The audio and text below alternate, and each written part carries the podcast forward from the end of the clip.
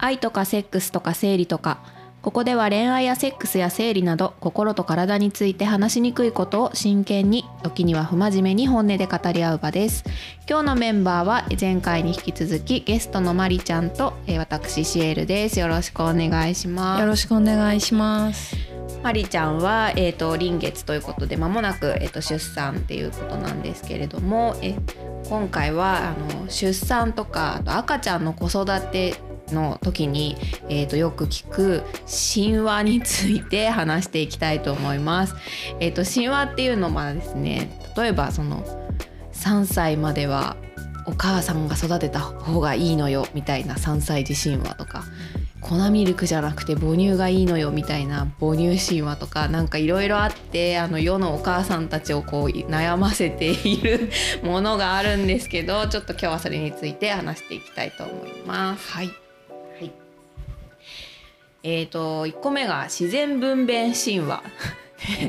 えとこれはなんか痛みを感じないと母親になれないみたいな本当にわけのわからないものがあるんですけどなんか言われたこととかある？ある。えっ、と私えっ、と無痛分娩を希望しているんだけど、自分の母親に信じられないと自然分娩をしてこそ母性が生まれるっていうのを言われて、まあそんな母自身も帝王切開なんだけど、そう。でもまあ海外の話とか、まあ今こういうご、まあ、養子養子じゃあ養子の家庭はどうなんだとか、いろいろこう話をしてもなんかお母さんにはわからないっていうそこの私の無痛分娩の選択を理解してもらえない現状にあります。何なんだろうね。ななんか不思議だな。私はなんか選択肢がなかったのとあのまあ安全に埋めたから自然分娩だったはだったんですけど、まあ、周りでも別にもともと自然分娩だったけどまあ途中でいろいろ良くないからあの帝王切開に切り替えた人だったりとかなんか促進剤打って48時間ぐらいあの苦しんだ末にもう無理だって言って帝王切開に会えなくなった子だったりとか結構いろいろいて帝王切開は帝王切開でもちろんなんかねその手前にいろんなことがあったりもするしその後なんか痛くてすごい大変だったみたいな話も聞くし、ね、それぞれ大変だと思うんだけどなんかなんでそんな話になるのかなとも思うしほっといてくれよってなんかもう本当個人個人の選択うん。でまあ親で親であろうが、うん。そこに意見はしていただかないでほしいっていうのが本音ではありつつ、まあねその他にもいろいろなんだろうな。私は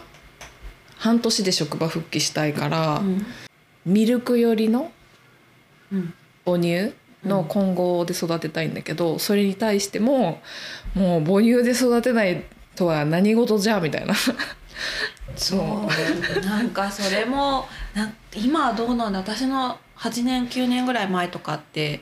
あの上の子生まれた時とかもやっぱ看母か看母じゃないかみたいなのとかも母親同士でもなんかやっぱりちょっとああってなんかあの人は看母だとかあの人はミルクだとかっていうのをまあなんかあからさまに言わないにしてもなんとなくみんなが気にしてる雰囲気とかがあっていいじゃん別にみたいな。私はなんか母乳だったけど乳腺炎が本当にひどくてあの悩まされたからもうできることなら粉ミルクにしたいと思うぐらいで何のこだわりもなかったけどやっぱ周りではそういう人もいたしなんか本当にたまにネットとかでも見るけど道端とかで会った見知らぬおばさんたちが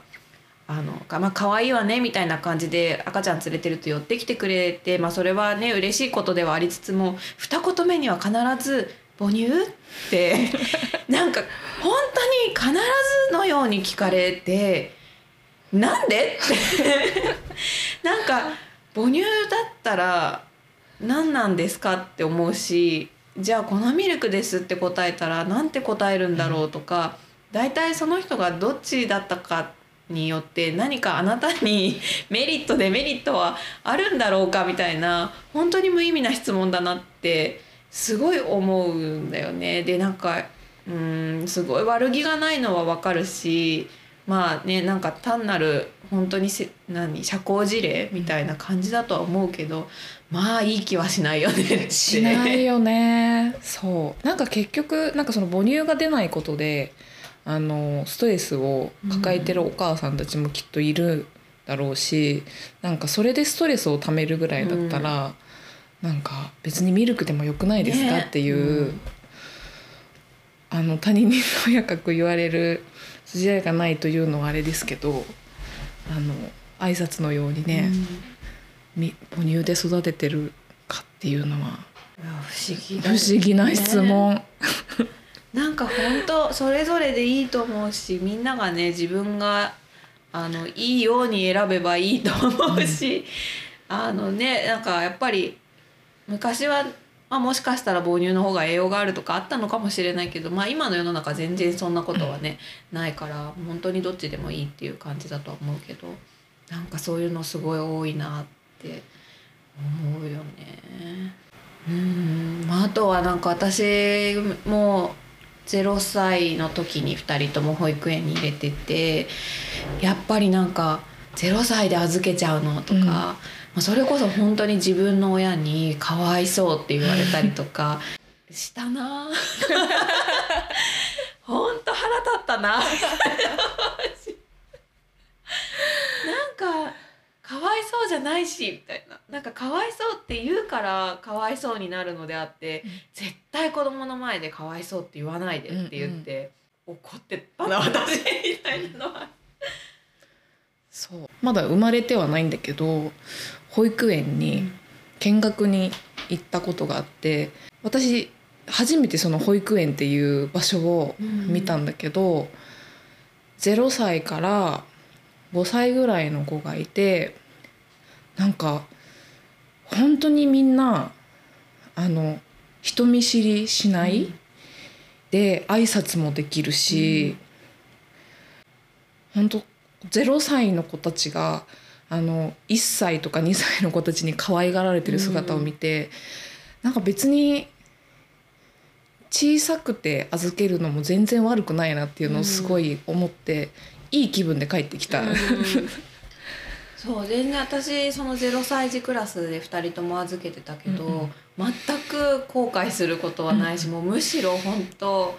感謝しかないみたいな 本当になんかい、まあ、みんなで育ててもらってるみたいな感覚もあるし、子供たちもやっぱり友達が、早くその社会みたいなものに触れて友達ができてあの一緒に遊んで楽しく過ごしてるし、まあ、できることも増えていくし、あの入れてよかったなって私も思うし今はそのかわいそうって言ってた母も「保育園ってすごいわね」って言ってる ぐらい。だってなんかもし預けなくて一日中一緒にいたとしたらって考えると多分まあちょっと散歩して寝てテレビ見せてみたいな。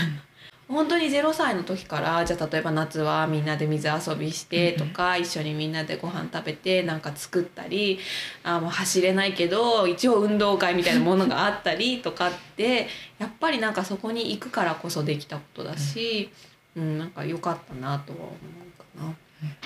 だから本当全然あの今もし娘さんが妊娠してる人が聞いてくださってたらあの本当かわいそうじゃないですよ。う全然か。本当にいいところだなっていうのを感じて帰ってきました。ねうん、あとはなんかそうだな。まあそれで言うと0歳でかわいそうもそうだけど本当3歳まで一緒にいないとみたいななんかまあいうことも言ってたな。うちの親も言ってたしよく言われるその3歳児神話みたいなのとかってでも3歳って今下の子うち3歳だしもう1歳ぐらい超えてくるとやっぱりもうそんな1対1で毎日見るとか無理。まあ無理っていうかもうねもちろんやってる人もたくさんいるからあれだけどなんかそれがベストかって言われたらやっぱりまあそうじゃないそのもっと他の選択肢があってもいいなっていうのはうん。すごい思うかなっていう。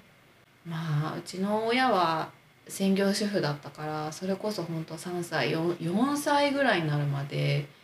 毎日見てったんだよね。まあそれもなんかそれがすごく楽しくて一緒にいたいタイプの人もいれば、うん。そうじゃない人もいるからまあそれもそれぞれ だよねっていう、そう。ん、そうだう、ね、あとはなんだろうな。結構そういうあるあるみたいなのっていっぱいあると思うけど。何があるかな？